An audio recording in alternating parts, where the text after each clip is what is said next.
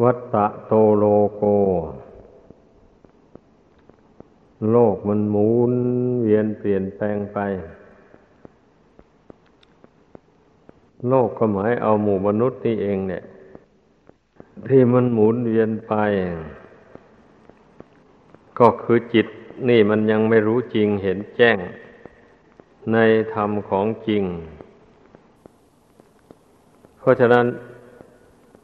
มันถึงได้หมุนเวียนไปหน่อยหนึ่งก็หมุนเวียนไปหาบาปอกุศลหน่อยก็หมุนเวียนมาทางบุญทางกุศลสุดแล้วตั้งแต่กิเลสมันจะนำไปอย่างไรจิตใจก็หมุนไปตามมันอย่างนั้นอันนี้มันเป็นวัฏวนเมื่อทำกรรมดีกรรมชั่วเข้าไปอย่างนั้นแล้วภายหลังมาก็ได้เสวยผลแห่งกรรมดีกรรมชั่วนั้นท่านเรียกว่าวิปากวัฏเสวยสุขบ้างเสวยทุกข์บ้างผัดเปลี่ยนหมุนเวียนกันไปอยู่อย่างนี้แต่เมื่อใช้ปัญญาตริตรองดูให้ถี่ถ้วนลงไปแล้วมันก็มีทุกข์นั่นแหละหลายกว่าสุขเพราะความสุขนั่นมันเป็นความสุขชั่วคราวไอ้ความทุกข์นี่มันเป็นทุกข์ประจำขันธ์ถึงว่าโรคภัยไม่เบียดเบียนก็ตามร่างกายนี่นะมันก็มีทุกข์อยู่ประจำอยู่คือทุกข์เกิดจากนั่งนานก็เป็นทุกข์เดินไปนานก็เป็นทุกข์ยืนนานก็เป็นทุกข์นอนนานก็เป็นทุกข์จะไปนอนอยู่ทั้งวันทั้งคืนไม่ได้เลยคนเรานะเป็นอย่างนั้นนอนอยู่ทั้งวันทั้งคืนไม่ไหวแล้วเราก็เป็นลมแล้วอย่างนี้แหละที่ว่าถึงโรคภัยไม่เบียดเบียนมันก็มีทุกข์อยู่เช่นปวดอุจจาระปัสสาวะก็เป็นทุกข์ไม่ได้ไปก็เป็นทุกข์ไม่ได้ถ่ายเทออกไปก็เป็นทุกข์อย่างนี้หิวหลับหิวนอนเมื่อไม่ได้นอนก็เป็นทุกข์นี่เรียกว่าทุกข์ประจำวันทุกข์ร่างกายมันนี่ทุกข์ทางจิตใจใจนั้นเมื่อได้รับอารมณ์ที่ไม่สบไม่พออกพอใจก็เสียใจก็โกรธเกลียดมันก็ทำให้เกิดทุกข์ใจขึ้นมาทำอะไรลงไปแล้วไม่ได้สมหวังก็เป็นทุกข์ใจเดือดร้อนใจอย่างนี้นะถ้ามีใครมาแสดงตนเป็นศัตรูลุกลานอยู่ไม่หยุดหย่อนอย่างนี้ก็เป็นทุกข์แล้วหนักใจเป็นอย่างนั้นไอ้ความทุกข์ประจำวันของคนเรานี่นะมันมีอยู่นั่นทุกข์กายทุกข์ใจแต่ว่าท่านผู้รู้ทั้งหลาย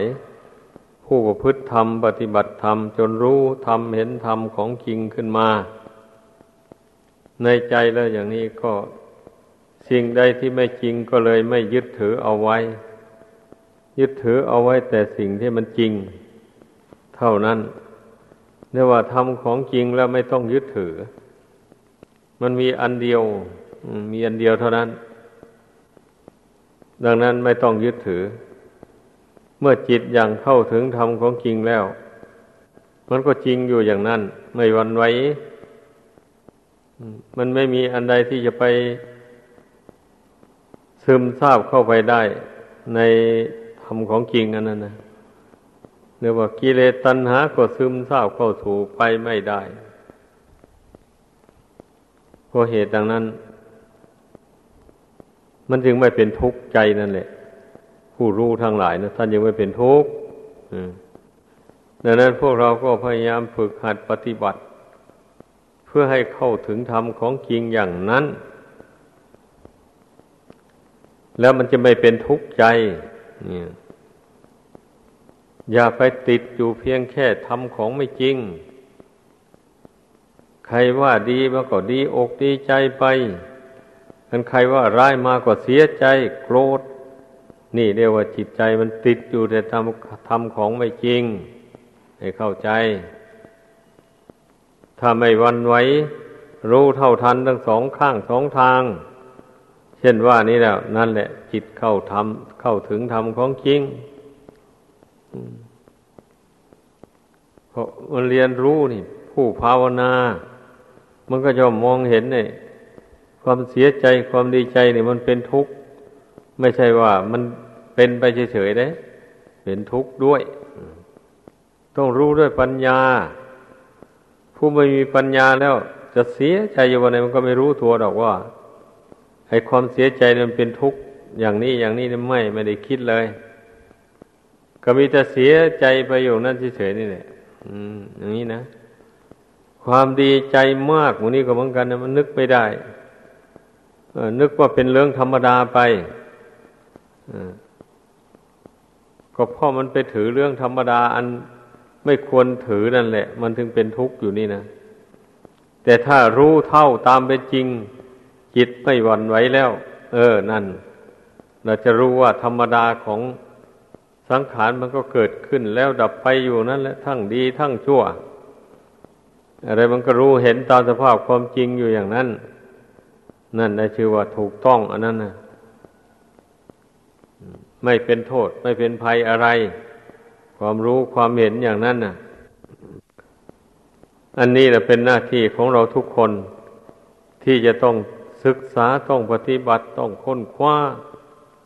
พิจารณาให้มันรู้มันเห็นผู้ใดพิจารณาไม่รู้ไม่เห็นไม่ละความยินดียินร้ายต่างๆนี้ออกจากจิตใจเป็นนักบวชอยู่ก็บวชอยู่ไม่ได้ต้องศึกษาลาเพศไปแสวงหาสิ่งที่ตนพอใจยินดีนั่นแหละมันเป็นอย่างนั้นหรือผู้ครองเรือนทั้งหลายก็เหมือนกันนะเมื่อละความยินดียินร้ายไม่ได้อย่างนี้มันก็เป็นทุกข์เดือดร้อนนะชาวบ้านยิ่งเดือดร้อนหลายเพราะมันอยู่ในสิ่งแวดล้อมของคนหมู่มากมีแต่เรื่องกระทบกระทั่งกันอยู่นั่นแหละดังนั้นถ้าหากว่าผู้ใดไม่ฝึกใจให้ตั้งมั่นอยู่ในศีลในธรรมในบุญกุศลแล้วเช่นนี้ก็จะไปหวั่นไหวไปตามความยินดียินร้ายอยู่นั่นตลอดไปเลยก็หาความสุขใจสบายใจไม่ได้มันเป็นอย่างนี้ดังนั้นแหละโลกมันหมุนแต่เราจักไม่หมุนตามโลกก็เตือนตนเขาว่าอย่างนี้โลกเขาหมุนไปรักกันบ้างชังกันบ้างทะเลาะวิวาทกันบ้างแข่งดีแข่งเด่นกันบ้างเราจักไม่หมุนไปอย่างนั้นเลยนี่มันต้องสอนใจของตนเข้าไปอย่างนี้เราจะอยู่ตรงกลางเลยเขาผู้ที่ไม่รู้ทั้งหลายเขาจะหมุนไปยังไงตัวยังไงก็แล้วแต่เรื่องของเขาแต่เราจะไม่หมุนตามโลกนั้น ก็ให้สอนใจของตนเข้าไปอย่างนี้มันก็ได้ความสบายใจเท่านั้นแหละก็เรียกว่าหยุดหมุนนะจิตนี่แหละหยุดหมุนนะจิตที่ไม่แสดงความยินดียินร้ายความเสียใจเศร้าโศกไปตามกระแสของโลกนะนั่นแหละเรียกว่าจิตหยุดหมุนเมื่อมันหยุดหมุนแล้วมันก็สงบมันก็เย็นสบายผู้ใดกระทำจิตใจให้สงบให้เย็นสบายได้อย่างนี้นะการเป็นนักบวชนี่มันก็พอใจที่จะประพฤติพรหมจรรย์แหละเพราะว่าคนเรานี่อยู่ที่ไหนไปที่ไหนก็มุ่งหวังให้มีความสุขอย่างเดียวถ้ามีความสุขอยู่ที่ไหนแล้วก็ต้องอยู่ที่นั่นแหละมีความสุขอยู่ด้วยอาการอย่างไรแล้วก็ต้องอยู่ด้วยอาการอย่างนั้นมันเป็นอย่างนี้ ขอให้ได้ความสุขก็แล้วกันแต่ที่ผู้บวชเข้ามาแล้วอยู่ไม่ได้นี่แสดงว่ามันประมาทปล่อยให้กิเลสเผาจิตให้เราร้อนอยู่นั่นมันก็อยู่ไม่ได้จิตเราร้อนเพราะกิเลสกิเลสจะเผาจิตได้ก็เพราะจิตสร้างกิเลสขึ้นมาถ้าจิตไม่สร้างขึ้นมาแล้วมันไม่เผาจิตมันไม่มีกิเลสนะถ้าจิตไม่ปรุงแต่งขึ้นมาอย่างนั้น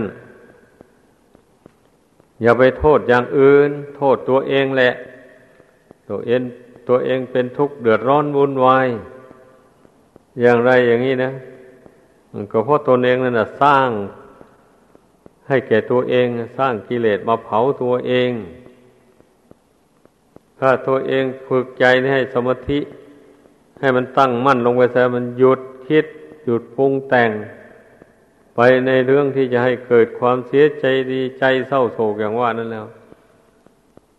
จิตมันก็ไม่เดือดร้อนนั่นมันเดือดร้อนอะไรผู้ประพฤติพรหมจรรย์ก็สบายพอใจในการประพฤติพรหมจรรย์ไปเพราะมันเห็นผลนี่เป็นผู้ไม่ประมาทนะนั่นเนี่ยมันเห็นผลแห่งการปฏิบัติการนั่งสมาธิภาวนาลงไปแล้วจิตใจสบายสงบนิวรณธรรมทั้งห้าไม่ครอบงำจิตใจได้เช่นนี้นะแล้วบวชมาแล้วใครจะไปอยากสึกอยู่หันแล้วมองเห็นว่าการไปอยู่ครองเรือนนี่แม้มันทุกข์มันแสนทุกข์แสนยากเอาจริงๆพอไปอยู่ครองเรือนน่ะมีผัวมีเมียมาแล้วก็มีลูกจะต้องเลี้ยงดูปูเสื่ออ้าวถ้าหาเงินไม่ทันก็เดือดร้อนไม่มีอันจะจับจะจ่ายประจำวันไอ้ทุกวันนี้การครองเรือนจะไม่เหมือนแต่เมื่อก่อนแล้วเมื่อก่อนมันคนน้อยทรัพยากรธรรมชาติหาได้ไม่อดอยากผักต่างๆที่เกิดอยู่ตามป่าก็เยอะแยะเลยไปเก็บเอามาเดี๋ยวๆเอามาต้มมาแกงมาลวกกินได้แล้วสัตว์สาวาสิ่งต่างๆปูปลาอะไรก็ไม่อดไม่อยากแต่ก่อนผู้ทำปานาติบาตมันก็ไปหาปลามาเลี้ยงกันสบายๆไม่มีเงินก็อยู่ได้ตั้งแต่ก่อนนี่นะไอ้ทุกวันนี่ถ้าไม่มีเงินแล้วก็เป็นอันว่าเดือดร้อนเนี่ยเต็มที่เลยการอยู่ครองเรือนนะมันเป็นอย่างนั้นอะไรอะไรก็ต้องซื้อลองคิดดูคนสมัยทุกวันนี้นะถ้ามีเงินหน่อยนึงขี้คร้านปลูกผักปลูกพืชพันธุ์ต่างๆผลไม้ไม่เอาแล้วไปเอาเงินไปจ่ายเอาที่ตลาดเลยไอ้อย่างนี้นะแล้วเงินมีเพียงนิดหน่อยจ่ายไปจ่ายมาหาไม่ทันก็หมดเดือดร้อนคนไม่รู้จักประหยัดใช้ประหยัดจ่ายนั่นแหละเรียกว่าการอยู่ครองเรือนนี่นะมันแสนยากแสนลำบากจริงๆนะแต่ทำไมจึงไปอยู่กันวะอ้าวก็ตัณหานี่ก็มันปล่อยตัณหาครอบงำจิตใจเต็มที่แล้วตนไม่มีอิสระแก่ตนนะตัณหามันก็จูงไปหาทุกข์เท่านั้นแหละก็ตัณหาพระพุทธเจ้าตรัสว่าเป็นเหตุให้เกิดทุกข์เนี่ยมันจะว่าไงแล้วตัณหามันไม่ใช่เป็นเหตุให้เกิดสุขนี่บุญต่างหากที่มันเป็นเหตุให้เกิดสุขผู้บำเพ็ญบุญกุศลเข้าไปโดยความไม่ประมาทละบาปเสียได้ใจซึมมั่นคงอยู่ในบุญในกุศลเช่นนี้ต่างหากเราจึงเป็นสุขสบายได้นี่แหละให้พากันคิดดูให้ดีผู้ที่บวชเข้ามาในพุทธศาสนาแล้วก็ต้องพยายามเอาชนะกิเลสตัณหาอันหยาบๆนี้ให้ได้เมื่อต้องการความสุขความเจริญอย่างมั่นคงจริงจังลงไปแล้วถ้าหากว่าไม่ชำระกิเลสตัณหานี่ ให้น้อยเบาบางออกไปจากจิตใจแล้ว เป็นพระเป็นเณรอยู่ก็ไม่มีความสุข ไปเป็นคฤหัสถ์ก็ยิ่งทุกข์หลาย เป็นอย่างนั้น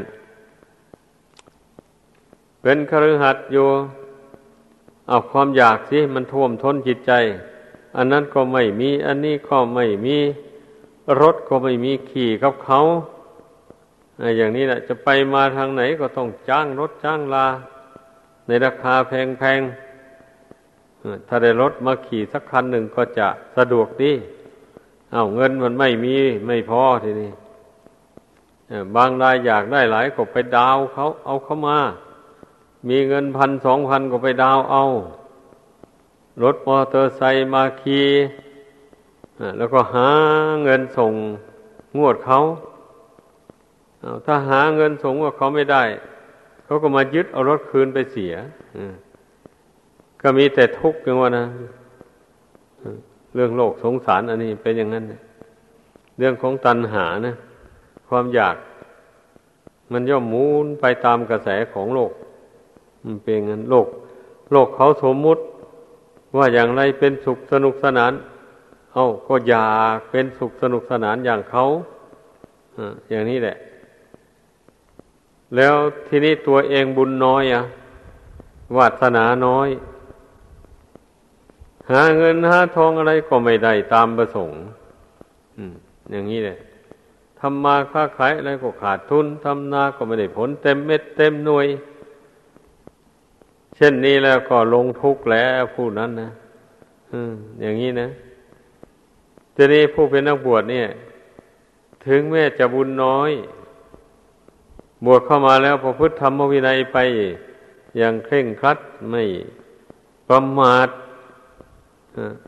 เช่นนี้แล้วบุญบารมีมันก็ยังเจริญขึ้นเป็นที่ตั้งแห่งศรัทธาของบุคคลผู้ได้พบได้เห็นเขามีศรัทธาเลื่อมใสเขาก็บริจาคปัจจุจตุปัจจัยใจไทยทานมานี่ก็พอได้อาศัยไม่อดไม่อยากสำหรับนักบวชถ้าผู้บำเพ็ญบุญกุศลไปให้เต็มความสามารถแล้วไม่ทุกข์ไม่ยากลำบากเหมือนอยู่ผู้ครองเรือนนะเป็นผู้ครองเรือนนี่ถึงแม้จะขยันหมั่นเพียรยังไงมันก็ไม่พ้นจากความทุกข์ความยากความลำบากใจเพราะว่ามันมีอุปสรรคขัดข้องนานาประการของชีวิตของผู้ครองเรือนเนี่ยมันพลุงพลังไปหมดเพราะว่ามันมีคู่นี่แหละของสิ่งใดที่มีคู่แล้วมันกระทบกันมันก็ดังไปดังมาอยู่นั่นเนี่ยเหมือนกระดิ่งแขนคอควายคอวัวเมื่อมันลูกมันมีตัวกระดิ่งก็มีควายไหวไปมาไหนลูกกระดิ่งมันก็ตีกระดิ่งดังไปดังมาอยู่นั่นเนี่ยอันนี้ชั้นใดก็เหมือนกันอย่างนั้นแหละผู้ครองเรือนทั้งหลายเนี่ยเมื่อทำไปทำมาเนี่ยมันผิดหวังอะไรมาเนี่ยเกิดทะเลาะกันขึ้นมาเนี่ยยกโทษกันเป็นกับคุณนั่นแหละทำไม่ดีหน่อยก็โต้กันไปโต้กันมาก็เดือดร้อน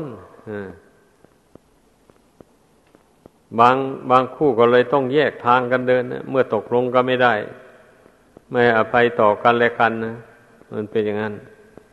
นี่แหละเพราะฉะนั้นการครองเรือนเนี่ยท่านจึงกล่าวว่ามันยากมันลำบากมาก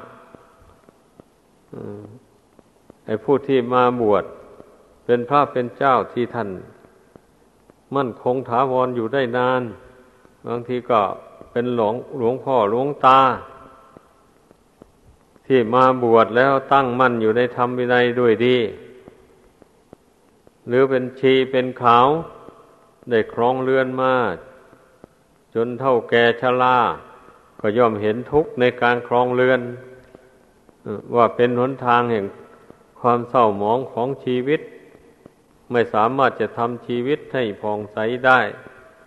เหตุนั้นก็จึงได้สละบ้านเรือนเข้ามาบวชเป็นชีเป็นผ้าขาวหมู่นี้นะควรสังเกตสำเนียกดู ถ้าว่าการครองเรือนมันเป็นสุขสบายดีเพื่อนก็คงจะไม่สละบ้านเรือนออกมาบวชเลยแม้ว่าผู้ไม่ได้ครองเรือนมาแต่ก่อนถ้าผู้มีบุญวาสนามีปัญญาแล้วไม่ยากอะไรนั่งภาวนาดูก็รู้ว่าโทษของการครองเรือนเป็นอย่างไรอย่างไรนั่งภาวนาทำใจสงบพิจารณาดูก็รู้ได้ชัดเจนเลยมันเป็นอย่างนั้นไม่ใช่เป็นของลี้ลับซับซ้อนอะไรนักหนาแต่ว่าคนผู้ประมาทแล้วนะเมื่อมันปล่อยให้ตัณหาครอบงำจิตใจแล้วนั่งภาวนามันก็นั่งคิดไปแต่ครองเรือนนู่นนั่นเองคิดไปแต่หาเงินหาทองหาลาภหายศไปอย่างนั้นแล้วมันจะไปเห็นโทษของการครองเรือนยังไงเล่าการสร้างวิมานบนอากาศพอคิดหาเงินหาทองมันก็ว่าได้เงินได้ทองมากมายเท่านี้ในความคิดนั่นน่ะนั่นเองได้เงินมาก้อนหนึ่งจะต้องซื้อรถคันหนึ่งจะต้องสร้างบ้านได้สวยงามอะไรต่ออะไรมันก็ปรุงไปเนี่ยเขาเรียกว่าสร้างวิมานบนอากาศขั้นเสร็จแล้วก็ไม่มีอะไรเลยทีนี้มีแต่สัญญาอารมณ์ซื่อๆไม่มีอะไรจะเป็นแก่นเป็นสารเป็นตัวเป็นตนเลยความคิดทั้งหลายคิดแล้วก็ดับไปคิดแล้วก็ดับไปอยู่เฉยๆแต่ว่าอาศัยจิตนี่มันหลงตัวเองหมายความว่างั้นแหละไปหลงตัวเองนั่นแหละตัวเองคิดไปในทางแห่งความทุกข์ก็ไม่รู้ตัวเป็นเช่นนั้นเรื่องมันนะดังนั้นนะผู้เป็นนักบวชต้องระมัดระวังความคิดให้ดีถ้าหวังต้องการความสุขในพรหมจรรย์นี่แล้วผู้ใดสำรวมระวังจิตให้ดีไม่ให้กิเลสมันจูงไปตามประสงค์อย่างที่ว่านั่นนะมันก็แสนสุขสบายถึงยังจะไม่ได้บรรลุมรรคผลธรรมวิเศษอะไรก็ตามแต่เป็นผู้มีความสุขอยู่ด้วยความสงบใจด้วยสติสัมปชัญญะประคับประคองจิตอยู่ทุกวันทุกคืนทุกเวลานาทีไปไม่ปล่อยให้มันเกิดกามวิตกพยาบาทวิตกวิหิงสาวิตกขึ้นมาอย่างนี้นะมันก็มีความสบายตามสภาพแล้วเรียกว่าไม่เดือดร้อนนะการประพฤติพรหมจรรย์ก็เป็นไปได้เลยวันนี้มันเป็นอย่างนั้นเราอาศัยความสุขอันเกิดจากความสงบนี่แหละเป็นทุนให้หมุนให้เราทำความเพียรนั่งสมาธิภาวนาเดินจงกรมแล้วเพื่อบำเพ็ญปัญญาให้เกิดขึ้นเมื่อได้ความสงบใจพอสมควรแล้วนี่นะเดินจงกรมก็สำรวมจิตพิจารณาร่างกายสังขารนี่ให้เห็นจริงอยู่อย่างนั้นนั่งสมาธิอยู่ก็สำรวมใจสงบแล้วก็พิจารณาร่างกายเพราะว่าจิตมันหลงอยู่ร่างกายนี่แหละเหตุที่มันจะสร้างกิเลสตัณหาขึ้นมามันเป็นงั้นถ้ามันรู้แจ้งในร่างกายมันปล่อยวางตามสภาพได้แล้วมันจะไม่สร้างราคะโทสะโมหะขึ้นมาเลยจิตใจนี่นะทีแรกมันกำหนัดร่างกายตัวเองนี่แหละก่อนลองสังเกตดูให้ดีถ้ามันไม่กำหนัดยินดีในร่างกายตัวเองอยู่นี่แล้วมันจะไม่กำหนัดไปในเรื่องภายนอกเลยเป็นอย่างนั้นมันจะสงบอยู่ได้ภายในนี่นะอันมันโกรธก็เหมือนกันแหละแต่มันโกรธให้ตัวเองนี่แหละก่อนนะมันจึงพุ่งไปใส่คนอื่นเข้าไปแต่ถ้าหากว่าผู้ใดมาพิจารณาร่างกายนี่ให้เห็นชัดตามเป็นจริงโดยไตรลักษณะญาณอยู่เสมอแล้วมันจะไม่รักมันจะไม่ชังตัวเองธาตุสี่ขันธ์ห้าอันนี้เลยเพราะไม่ใช่ของเรานะจะไปรักไปชังมันทำไมอ่ะแม้คนอื่นก็ไม่ใช่ของเขาฉะนั้นเราจะไปรักไปชังมันทำไมล่ะอย่างนี้นะปัญญามันเกิดขึ้นแล้ว มันก็เพ่งพิจารณาร่างกายสังขารนี่ให้เห็นเป็นไตรลักษณญาณขึ้นมาอย่างว่านั่นแหละต้องพิจารณาให้เห็นเป็นของไม่เที่ยงเป็นทุกข์เป็นอนัตตานะนั่นมันถึงมีอุบายสอนใจให้ปรงให้วางได้ถ้าหากว่าไตรลักษณญาณหมายความรู้แจ้งในความไม่เที่ยงของร่างกายก็ดีความรู้แจ้งในความเป็นทุกข์ทนยากลำบากของร่างกายก็ดีความรู้แจ้งในร่างกายสังขารอันนี้เป็นอนัตตาไม่เกิดขึ้นแล้วมันจะไม่เบื่อหน่ายมันจะไม่วางอุเบกขาลงได้เลยอย่างนี้ให้เข้าใจนี่แหละคำว่าไตรลักษณญาณนะแปลว่าญาณสามพูดง่ายๆมันต้องไปญาณสามญาณความรู้ในอนิจจังทุกขังอนัตตานี่แหละมันเป็นงั้นเพราะนั้นการภาวนาเนี่ยมันต้องให้เกิดปัญญาอย่างลงรู้สังขารนามรูปนี่โดยไตรลักษณญาณอย่างว่านี่แหละเช่นนี้มันถึงปรงความรักปรงความชังลงได้ใจมันจึงเป็นอุเบกขาต่อธาตุสี่ขันธ์ห้าทั้งของตัวเองและผู้อื่นแม้ธาตุสี่ขันธ์ห้านี่มันจะสวยจะงามมันจะหยาบมันจะละเอียดอย่างไรสุขุมปานิชอย่างไรก็ตามเราก็ต้องตามรู้ว่ามันไม่เที่ยงทั้งนั้นแหละถึงมันจะสวยงามละเอียดปานิชยังไงก็ตามนะในที่สุดมันก็ไม่เที่ยงนั่นแหละนานไปมันก็แปรผันไปเลยกลายเป็นของไม่งามไปแบบนี้นานเข้านะมันเป็นอย่างนั้นเมื่อแรกเห็นแรกพบนี่ก็เกิดลังเลสงสัยขึ้นแล้วไม่สงสัยแล้วบางคนก็ถือว่าสวยงามเข้ามาทันทีเพราะว่ามันเชื่อมันมีอยู่ในใจในภายในนั้นอยู่แล้วพอได้เห็นเชื้อภายนอกเข้าไปมันก็ดูดกันเข้ามาในจิตใจนี่ทำให้ใจหลงละเมอไปตามรูปเสียงกลิ่นรสนั้นก็เป็นอย่างนี้แหละสาเหตุที่คนเรานั้นจะได้ตกเป็นทาสแห่งตัณหาทำการทำงานกำพ้นทนแดดไม่ได้หยุดได้ยั้งอยู่ในโลกสงสารอันนี้นะทำให้คนเรานั้นไปทำบาปไปฆ่าสัตว์รักทรัพย์ประพฤติผิดในกามกล่าวมุสาวาทดื่มสุราเมรัยกัญชายาฝิ่นเฮโรอีนต่างๆพวกนี้มันก็ล้วนตั้งแต่บุคคลประมาทไม่สำรวมจิตไม่ฝึกจิตของตนให้สงบไม่เจริญปัญญาไม่เห็นแจ้งในธาตุสี่ขันธ์ห้าตามเป็นจริงอย่างว่านี่แหละเพราะฉะนั้นในขั้นพระโสดาบันนี่นะเรียกว่าพระโสดาบันท่านละสักกายทิฏฐินี่นะเสียได้ลองฟังลองคิดดูคือท่านจะไม่เห็นว่าธาตุสี่ขันธ์ห้านี้เป็นตัวเป็นตนเป็นเราเป็นเขาเลยความเห็นของพระโสดาบันจะเกิดขึ้นว่าธาตุสี่ขันธ์ห้านี่ร่างกายอันนี้ทุกส่วนไม่ใช่เราไม่ใช่ของเรามีความเกิดขึ้นแล้วแปรปรวนแตกดับไปเป็นธรรมดาตลอดบุญกรรมที่นำมาตกแต่งขันธ์ห้าอันนี้ก็ไม่เที่ยงเหมือนกันนะมันตกแต่งมันบำรุงรักษาไปมันก็หมดไปร่างกายอันนี้ก็ทรุดโทรมเฒ่าแก่ชราไปอย่างที่เคยพูดมาบ่อยๆนั่นนะนั่นแหละในที่สุดเมื่อบุญกรรมมันหมดลงไปแล้ววันนี้ก็ร่างกายนี้ก็ทนอยู่ไม่ได้ต้องแตกต้องทำลายลงเหตุนั้นความรู้ความเห็นของพระโสดาบันที่เกิดขึ้นในเบื้องต้นท่านยังว่าสิ่งหนึ่งสิ่งใดมีความเกิดขึ้นเป็นธรรมดาสิ่งทั้งหมดนั้นย่อมมีความดับไปเป็นธรรมดาเพราะฉะนั้นเนี่ย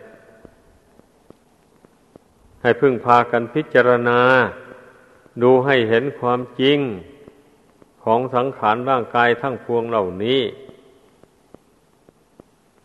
เมื่อเรารู้จริงตามเป็นจริงได้อย่างนี้แล้วก็จะไม่ตกเป็นทาสของตัณหาจะไม่ได้รับทุกข์ทนทรมานอยู่ในโลกนี้ ถ้าเป็นนักบวชก็จะเป็นผู้มั่นคงไปในพรหมจรรย์ถ้าเป็นคฤหัสถ์ก็จะไม่ได้ทำบาปทำกรรมอันชั่วช้าลามกต่างๆมันเป็นอย่างนั้นผลที่จะต้องได้รับจากการเจริญสมถะวิปัสสนานี่ขอให้เข้าใจกันเพราะฉะนั้นเมื่อเข้าใจอย่างนี้แล้วก็จงพากันตั้งอกตั้งใจประพฤติปฏิบัติตามที่แนะนำสั่งสอนนี้ก็คงจะได้ประสบความสุขความเจริญทำให้กิเลสตัณหาน้อยเบาบางออกไปจากจิตใจได้อย่างแท้จริงดังแสดงมาขอจบลงเพียงเท่านี้